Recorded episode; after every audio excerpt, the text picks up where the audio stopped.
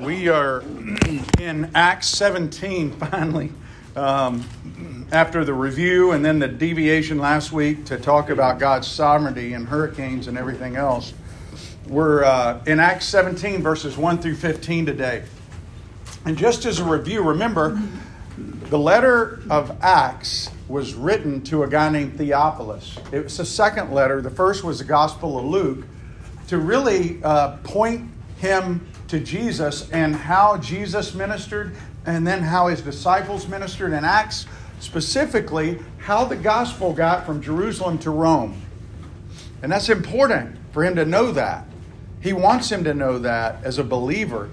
Theophilus was a believer.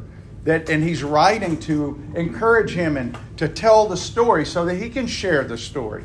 Luke got all this information from one being with Paul when he traveled, but also interviewing people. He was a historian. And remember, the main message of Acts is that Jesus is the Savior and the King of the world. All the messages deal with his resurrection, his suffering as a Messiah. The Jewish people didn't understand that.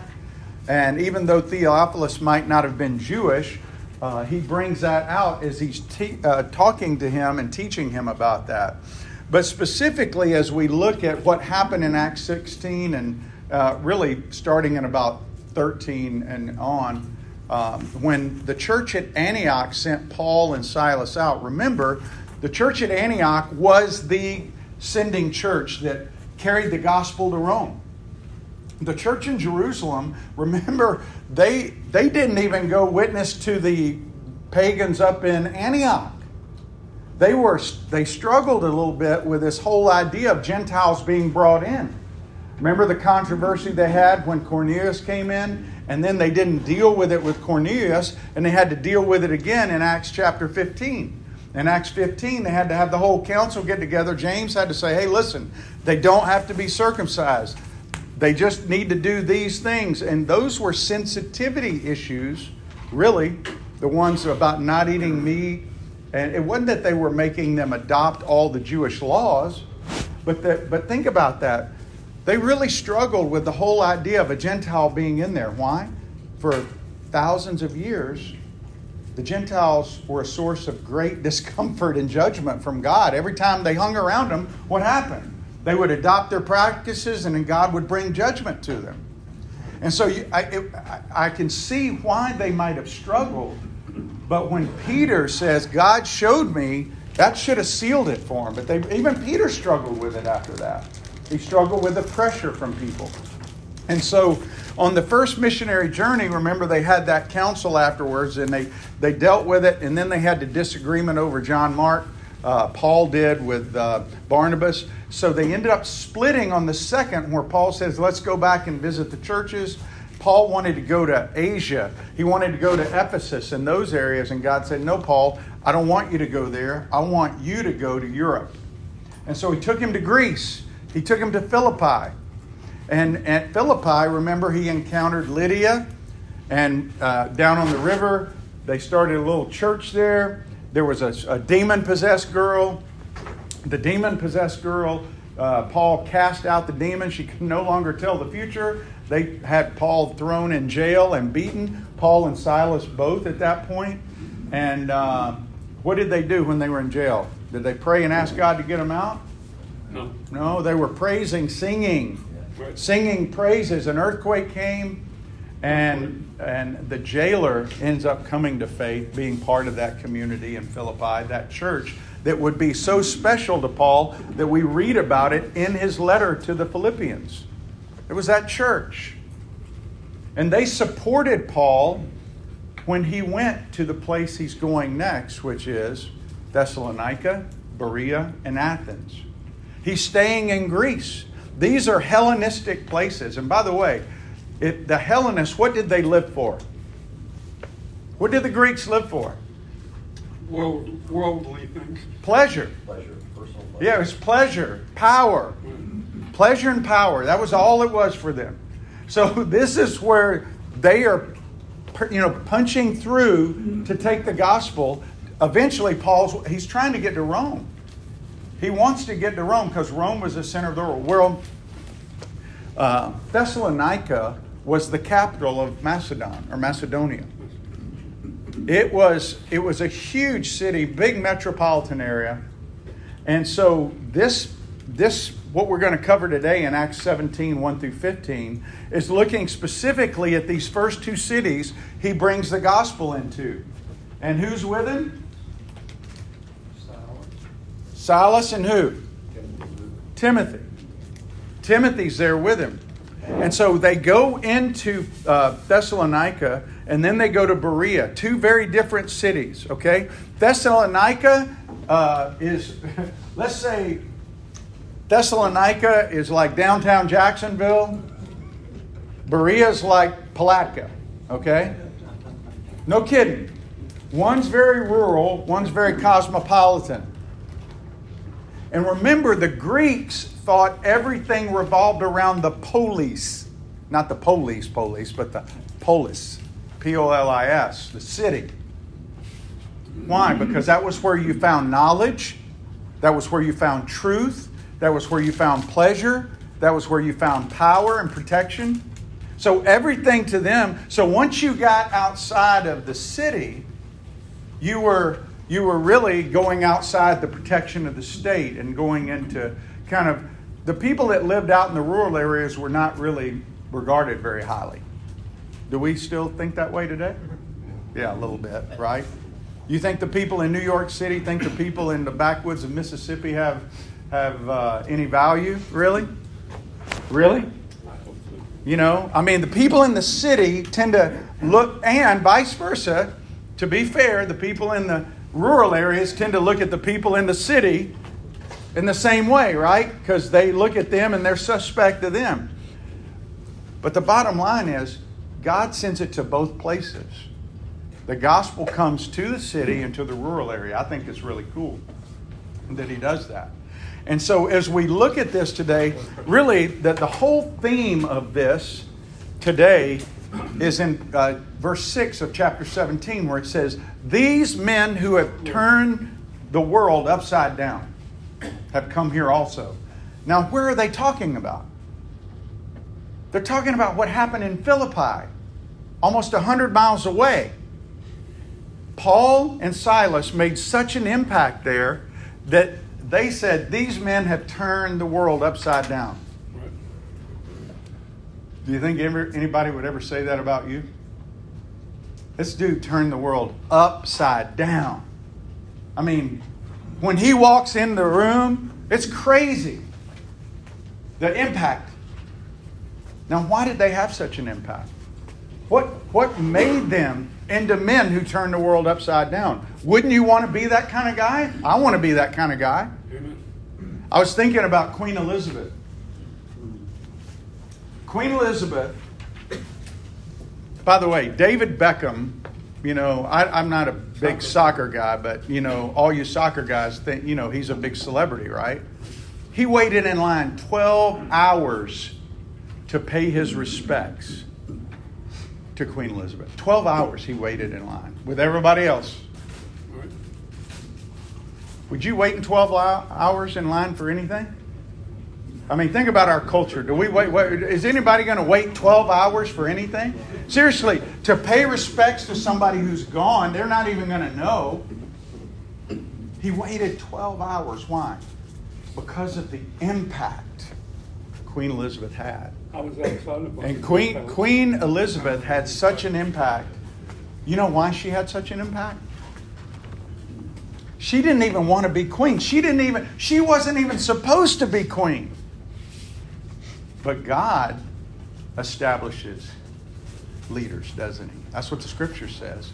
And God put her there. And you know what? She loved the scriptures.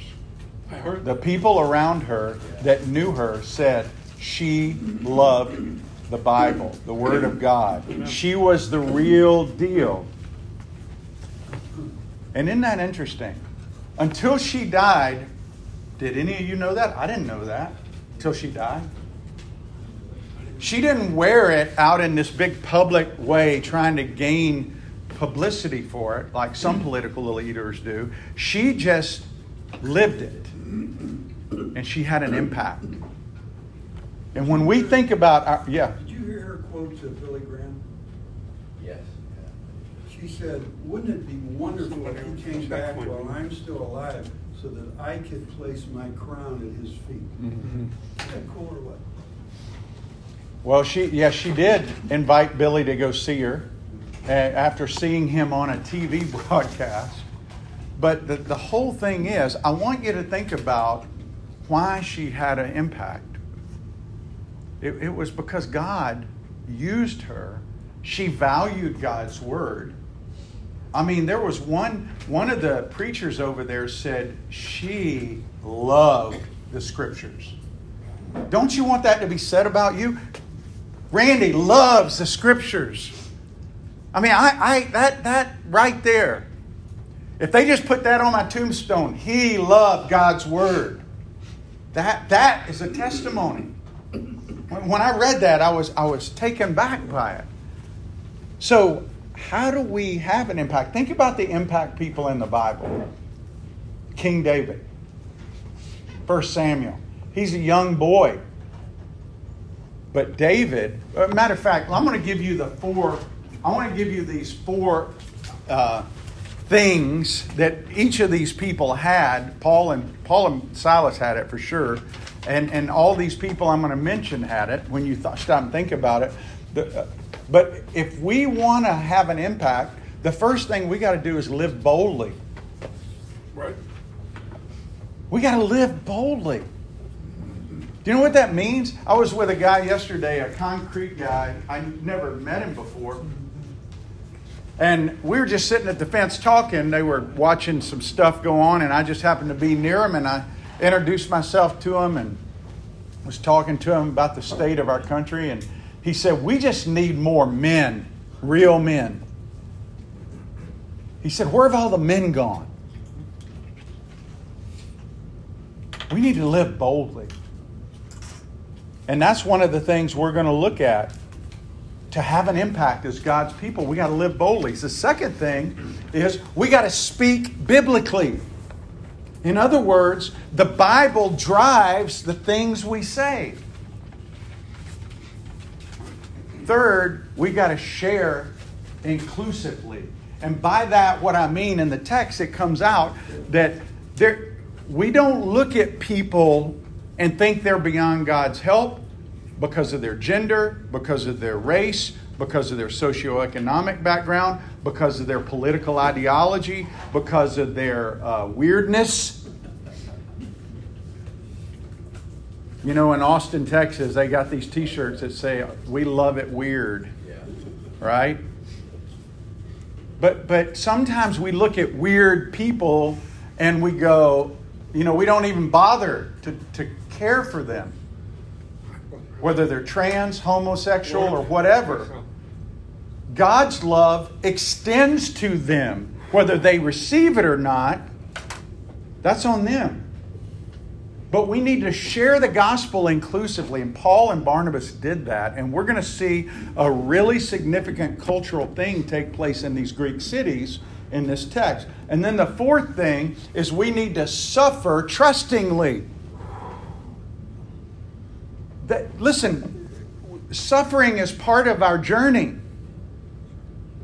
And if you don't embrace that now, Pray for me. I have high blood pressure. if you don't brace embrace that now, then you're missing a key part of what it means to be a Christian in the world today. It, it, it includes suffering. And I'm not just talking about medical suffering. I'm not talking about dealing with medical issues. I'm talking about because of your love for Jesus, people reject you, people want to hurt you, people hate you. That was the norm for people. And I, you know, I, I, I, was talking to a SEAL guy this morning that comes out at the beach, and I said, you know, when you, you went through SEAL training, or even when I when I went through Marine training, it stunk. I mean, I wasn't sitting there going, boy, I love this, and I know he wasn't either. It, and it was suffering. There, it was painful. But we knew what was on the other end. That, that this was preparing us to be able to survive in a war. to be able to survive in a battle. And it was training. And so God says to his people, You're going to suffer. So we need to suffer trustingly, looking at him. So those four elements, guys, are what really make us men of impact. And so I go back to David. Think about David. Was David, did he live boldly? You betcha. As a teenager, all the adults in the room are cowering behind Goliath. And what did David do? He spoke biblically. He said, Hey, our God can beat this guy. And what did they say? Shut up and go home. Why? Because people who are cowering are intimidated by people who are bold and without fear. And so you better expect that. Because most people who are cowering don't want bold people around them because it makes them uncomfortable. They want them out of the way.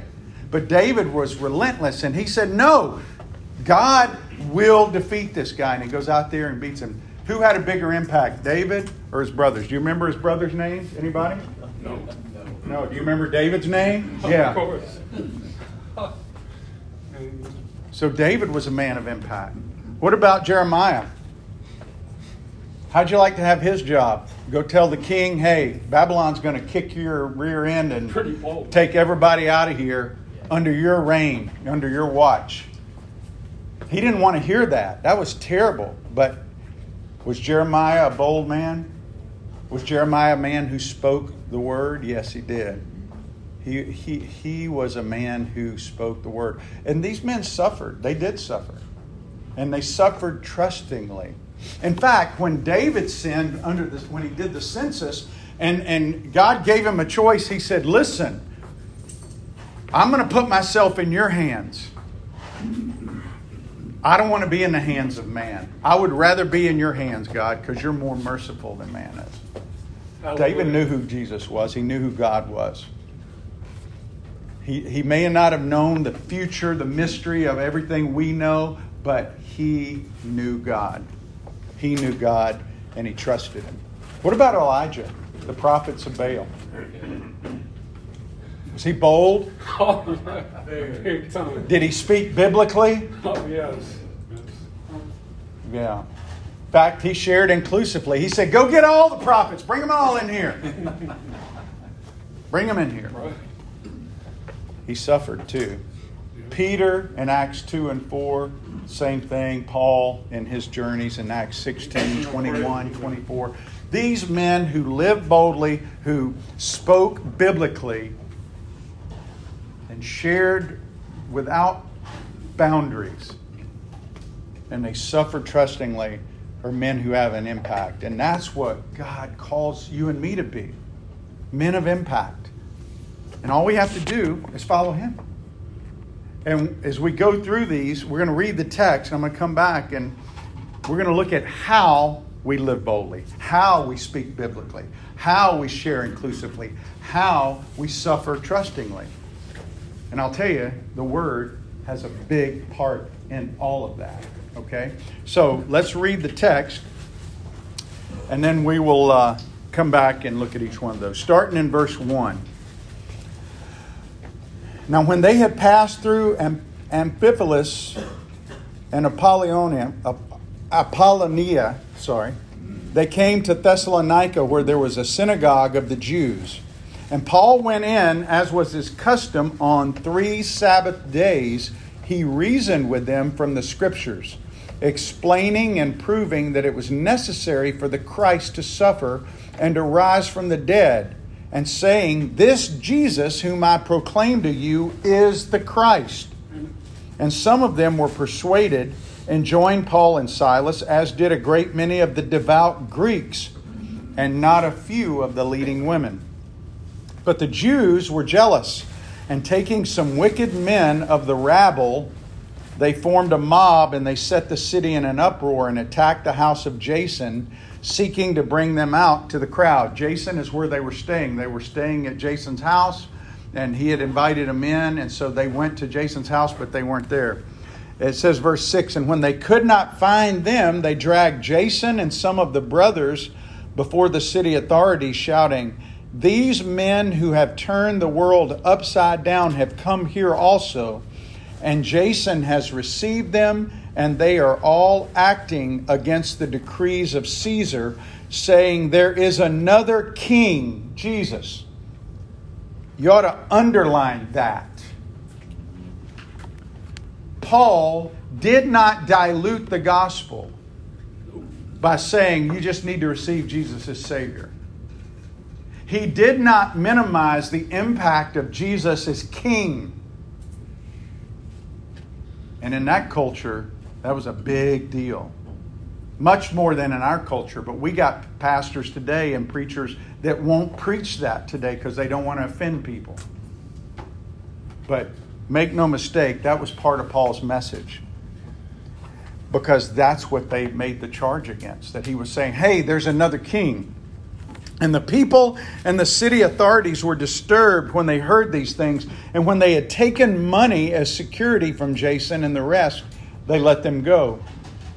The brothers immediately sent Paul and Silas away by night to Berea when they arrived, they went into the Jewish synagogue. Now, these Jews were more noble than those in Thessalonica. They received the word with all eagerness, examining the scriptures daily to see if these things were so. Many of them, therefore, believed, with not a few Greek women of high standing as well as men. But when the Jews from Thessalonica learned that the word of God was proclaimed by Paul at Berea also, they came there too, agitating and stirring up the crowds. Then the brothers immediately sent Paul off on his way to the sea, but Silas and Timothy remained there. Those who conducted Paul brought him as far as Athens, and after receiving a command for Silas and Timothy to come to him as soon as possible, they departed. So even though Paul, as the lightning rod, left, he left Timothy and Silas there to do the follow up. He wanted there to be follow up. It's really important for that. But you know, I was thinking about these guys. You know, uh, Thessalonica, like I said, is the capital of Macedonia, and it's mostly Greek. But I just the other day read somewhere it's like the mid 1800s, maybe, or the early 1900s, that um, Thessalonica, also known as Salonika today uh, in Greece, was 50% Jewish, even then, up to, up to like in the last hundred years. And even now, it's still 25% Jewish. So there was a big Jewish population there. So, what did Paul do? How did Paul show his boldness? He went into the synagogues. What had happened in every other synagogue he went into? Yeah, did they receive him gladly? Man, this is great. Paul's giving us some new teaching. No, it was persecution after persecution after persecution. And still, he went into the synagogues three Sabbaths in a row. You know what he was doing in between those Sabbaths? You have to read the, the letter to the Thessalonians. There's first and second Thessalonians. But it tells you he was making tents. So from Monday, or actually from Sunday to Friday, Paul was making tents so as not to be a burden to the people there to provide for him. He, he, here's a guy who did not want to be a burden, and he's working in the week, and then on Sabbaths he goes in and he witnesses to the people in the synagogue. Boldly. That's bold. That's bold. He was a bold guy. Um, Deuteronomy 31 6 says, Be strong and courageous. Don't fear or be in dread of them, for it is the Lord who goes with you. He will not leave you or forsake you. So often, guys, we we feel like when we we evaluate opportunities, um, we do it in the in our own strength, our own power. We look at our resources. We don't consider the God of all creation. He, he's the God who owns the cattle on a thousand hills. He owns it all. Proverbs 28 1 says, The wicked flee when no one pursues. but the righteous are as bold as lions. Boldness. So, how, how, how do we be bold men? Well, we have to know God. That's the answer. Know God. If you know God, you're going to be bold. The better you know Him, the bolder you're going to be. How do we get to know Him? Listen to Psalm 27, what David says in Psalm 27, 1 and 2. The Lord is my light and my salvation. Whom shall I fear? The Lord is the stronghold of my life. Of whom shall I be afraid? When evildoers assail me to eat up my flesh, my adversaries and foes, it is they who stumble and fall. Though an army encamps against me, my heart shall not fear. Though war arise against me, yet I will be confident. One thing have I asked of the Lord that I will seek after, that I may dwell in the house of the Lord all the days of my life, to gaze upon the beauty of the Lord and to inquire in his temple. For he will hide me in a shelter in the day of trouble. He will conceal me under the cover of his tent. He will lift me high upon a rock. and my head will be lifted up above my enemies all around, and I will offer in his tent sacrifices with shouts of joy. I will sing and make melody to the Lord. Hear, O Lord, when I cry aloud. Be gracious to me and answer me. You have said, Seek my face. My heart says to you, Your face, Lord, do I seek. Hide not your face from me. Turn not your servant away in anger, O you have been my help. Cast me not off, forsake me not, O God of my salvation. For my father and my mother have forsaken me, but the Lord will take me in. Teach me your way, O Lord. Lead me on a level path because of my enemies. Give me not up to the will of my adversaries, for false witnesses have risen against me, and they breathe out violence. Amen. I believe that I shall look upon the goodness of the Lord in the land of the living. Wait for the Lord. Be strong and let your heart take courage. Wait for the Lord. This is a man who knew God. He knew him. How do you know God? How do we know God? It's not by just sitting in a corner, it's by being in His Word, being in the text. And it's not just professing you know Him, it's putting it into practice. And how do we exercise that unless we go through difficult times? And, and that's, you know, it's like I was teaching the other day on the radio. What should have been the response of the disciples in the boat when they were in the storm? Jesus is asleep. What should they have done? When they, well, pray, yes. But even if they wake him up, what should have been the first thing they said to him? You can handle this. That's not what they said. They go, Don't you care? Think about that for a second. The God of the universe, and it says, when he goes, remember what he said? He goes, Shalom, be still. He could have just said, Be still, and would have obeyed. But he said, Shalom first. Why? Because he's the giver of peace. In John 16, remember I shared last week that he shares these things with us that we might find peace in him, strength in him. But it says we know him, reading his word over and over. Every year I pour through his word and I'm reminded of his great power, his great love for his people, and I'm one of them. I get the benefit of that. That's why I get so excited to talk about the things he does. Amen. Do I get discouraged at times? Of course I do. But then I go back to his word and I'm reminded of who he is. And I'm like, thank you, Lord. Matthew 10, 26, 33 is pretty clear. Jesus is speaking. He says, Have no fear of them. He's talking about people that persecute you. He says, Don't fear those who kill the body, verse 28, but cannot kill the soul. Rather, fear him who can destroy soul and body in hell. That's right. Are not two sparrows sold for a penny, and not one of them falls to the ground apart from your Father? Even the hairs of your head are numbered. That's right. And he says, Everyone who acknowledges me before men, I also will acknowledge before my Father in heaven. Whoever denies me before men, I will deny.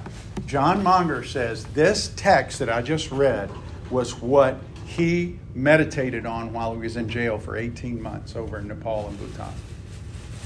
That was his meditation passage. And he says, I don't fear man, I fear God more than man. Live boldly. Well, we're also to speak biblically.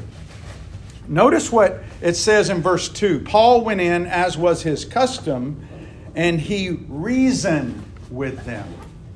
He reasoned. That means dialogue. That's not just a one way, that's a dialogue. He's reasoning, and it says he explained and proved that it was necessary for the Christ to suffer.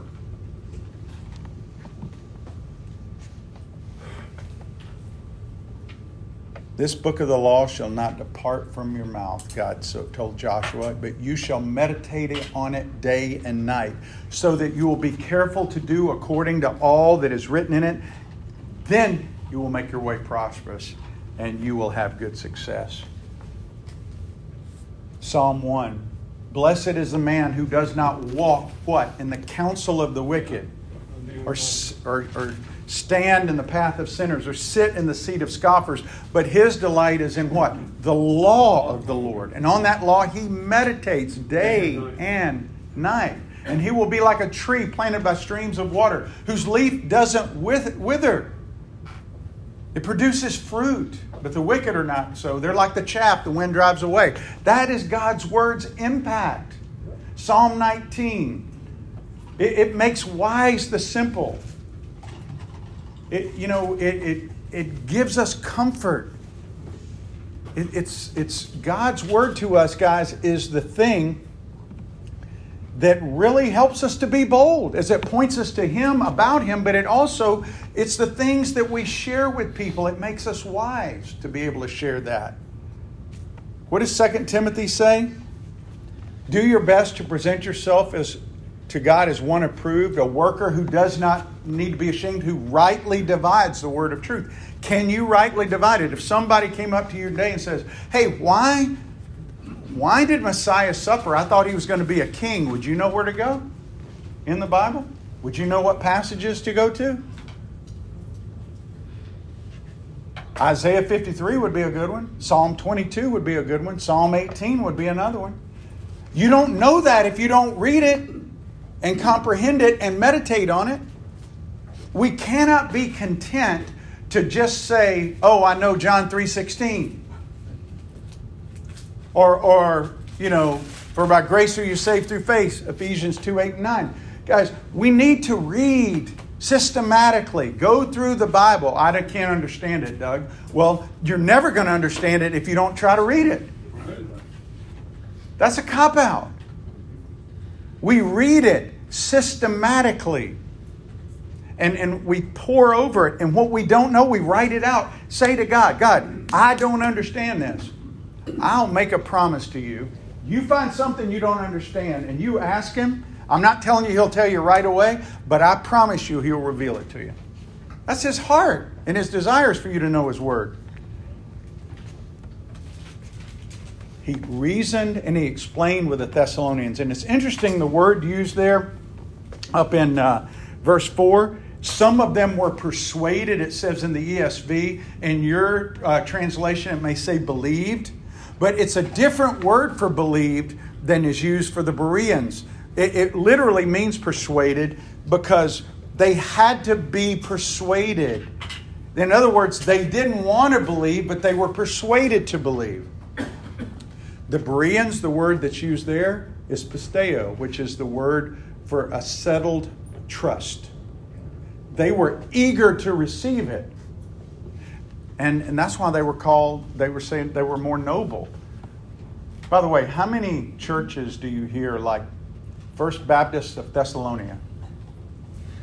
Or Thess- uh, Thessalonica, I mean. How many Thessalonian church titles do you hear anywhere in the U.S.? Anywhere. Do you? But boy, do you hear Berea Baptist Church or Berea and Bible Church or they're all over. Just Google Berea Church. You'll see they're all over. Everybody wants to be noble. Everybody wants to be recognized for. Why were they noble? Because it says they sifted through the evidence of the scriptures to make sure what Paul was saying was right. That's why whatever I say up here, you should be able to go back and look in the text. And if it's not in the text, you disregard it. You, you sift the evidence and search through it. The gospel, guys, has to be open to open debate like it was with the Thessalonians, and it has to be open to research. Anybody that wants to research what you're telling them, you should not feel threatened about that at all. You should be able to converse with people and have conversations with them. Listen, it doesn't mean you have to know all the answers. All the answers are in here. you, you just have to know the one who knows all the answers. Amen. And tell them that. So live boldly. How? Know God. Speak biblically. How? Know God's word. Third, share inclusively. Notice what it says in the text about who received it. Okay? If you look in verse 4, it says these women were there. It doesn't start off with them, but it says, And some of them were persuaded and joined Paul, as did a great many of the devout Greeks, and not a few leading women. In other words, there were a lot of women. Why was that a big deal in the Greek culture? Because in the Greek culture, they didn't have the freedom to choose their religion apart from their husband's approval. That would create problems in the culture, wouldn't it? You share the gospel in our culture, is it going to create problems in families? You betcha. But that's why we got to be bold. But we share inclusively. And so a lot of times they would gear their efforts to men in the cities. The big discussion groups would be men. There would be no women there. But these women responded to the gospel. Listen, Deuteronomy 10 says, The Lord your God is God of gods and Lord of lords, the great, the mighty, the awesome God who is not partial. He's not partial to gender, he's not partial to uh, race, he's not partial to socioeconomic background, he's not partial to anything. With God, there's only two categories of people there's his children and there's everybody else. That's it. His children and everybody else. And anybody in this group here can possibly be in this group here. We don't know who those people are. They can be trans, they can be homosexual, they can it doesn't matter. We don't know who they are. They can be weird. God may use us, use us to w- reach a weird person because they look at us as weird. Right? And so we share inclusively. Galatians 3 said there's neither what? Jew, Jew nor Greek. Slave or free. There's no male or female, for you're all one in Christ. Isaiah 56 says, in verse 6 and 7, I'll just, the last part of it, he says, he basically says, just to paraphrase, all the foreigners who join themselves to the Lord will come and do this stuff, and I'm going to receive them. Why? For my house will be called a house of prayer for all peoples, plural. That's all ethnic groups. So we share inclusively. Is there anybody in your circle of influence that maybe you haven't shared with because uh, you just don't, not their kind of people? Maybe you don't want to rub shoulders with them for whatever reason. They just rub you the wrong way. Maybe God could use the compassion through you to tenderize their heart. So share inclusively. Share inclusively. And then, how do we do that, by the way? Well, it starts with prayer. Prayer, care, share. You pray for people and you care for them. Do acts of kindness. You know, I have to tell you something. So t- today, during the hurricane, we had a basketball goal. It used to be Rachel's, and we put it behind our fence. Uh, there's there's an empty lot next door to my house, so I just put it behind the fence over there, and I laid it flat down. Well, we've been busy doing stuff with Rachel, and I hadn't put it back up. So I have a neighbor on my street that doesn't like me uh, because at one point, the neighbor wanted that basketball goal there, and I didn't want it there because it was bothering another neighbor. So I put it down. She got really upset about it, even though it wasn't her basketball goal; it was ours. Um, but she got really upset. So now she finds the need to put little notes on my mailbox when things aren't right. So she put a note on my mailbox that says, "Dear loving neighbor." There's a your basketball goal is on the other side of the fence, and I walk the streets every day. And it, you know, I would appreciate it if you would clean that up and make our neighborhood look nice again. Because even though you can't see it, everybody else can. Signed, concerned neighbor. I saw it and I go, come on, really? it's not even been a week since everybody was cleaning up. I mean, come on. And, and I walked inside and I was convicted by this. And I just said, you know, what kind of witness am I? Because my, my instinct is to go say, hey, listen, do you not know it's only, it's not even been a week since a hurricane? I've got a daughter who just had major surgery I'm dealing with. Really? And I had to go pull it all back, took my butt out there, picked up the goal, moved it over, moved it back out of there, and said, okay, God, and I prayed for him. Amen. And just prayed for them because they're miserable. They're miserable people. They don't know the Lord. And they're and how are they going to know him if I don't be a witness to them maybe? They're my neighbor. Who's your neighbor?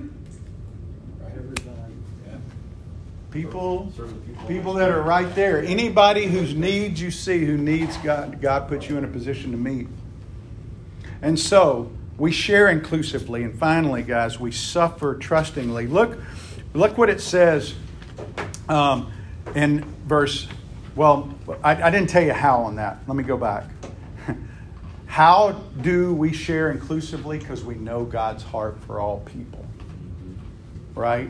We don't get to choose, we're just his instruments for all people groups. And so we live biblically. How? We know God. I'm sorry, we live boldly. How? We know God. We speak biblically. How? We know God's Word. We share inclusively. How? We know God's heart for people. And finally, we suffer trustingly. How? We know God's always in control. And if He wants to take us through a valley or He wants to take us through a storm, He's with us, right? Philippians 1:29 It has been granted to you for the sake of Christ that you should not only believe in him but suffer for his sake. Does everybody get that? I do. Who is it? He's writing Philippians. He's writing the Philippians where he just was. He said, Listen, it's not only been granted, everybody's happy with being granted eternal life. It's the suffering part we don't like, right? Right. But he says it has been granted to you, which means basically it's kind of like a gift. What does suffering do? Dave, does it make you hold on to the world more or want to go to Jesus more? suffer to learn to suffer and you become closer to Jesus every day. Exactly. I don't know anybody that gets closer to Jesus when they get a Rolls Royce. But boy, you get cancer, you get close to him. Oh, yeah. When you finally realize you're not in control. Yeah. Listen, 2 Timothy 3 all who desire to live a godly life will be persecuted. You want to follow Jesus? You're going to be persecuted. 1 Peter 2 21. To this you have been called because Christ suffered for you, leaving you as an example so that you might follow in his steps. He committed no sin, neither was deceit found in his mouth. When he was reviled, he did not revile in return. When he suffered, he didn't threaten, but he continued entrusting himself to him who judges justly there's something beautiful about the fact that Jesus was being crucified, and he said, Father, forgive them. They don't know what they're doing. Just like when Stephen said, Forgive them. There's something that when you see it, we, I, I mean, when we see people being mistreated, there's something that rises up in us that wants justice. Except if God gave justice, He would wipe us all out. Now, we either believe that or we don't. Verse 7, I, I do want to point this out. Um, when he talks about, I mentioned this lordship thing, the Jesus the King thing. When it says he's mentioned another king, real quick, the, the word there for another is a it's of a different kind. Remember what Jesus said in Matthew 26, the end of Matthew? He says, Listen, my kingdom's not of this world. If it were so, my servants would fight for me. But I, am not about establishing an earthly kingdom here. Not in the sense you think. That's why he's not really a threat to Rome. And, and Luke is very specific to use that word there. So Jesus said that in Matthew 6. Uh, you know, Romans 8:31 says if God's for us, who can be against us, right? Right. I want to close with this.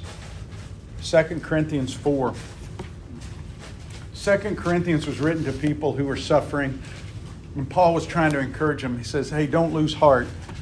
Verse 16 Though our outer self is wasting away, our inner self is being renewed day by day. For this light and momentary affliction is preparing for us an eternal weight of glory. Wait a minute, Paul. Light and momentary? 39 lashes, how many times? I think five times. Beaten with rods, how many times? Three times. Light and momentary, right. Uh, as we look not to the things that are seen, but to the things that are unseen. For the things that are seen are transient, the things that are unseen are eternal. You want to have an impact?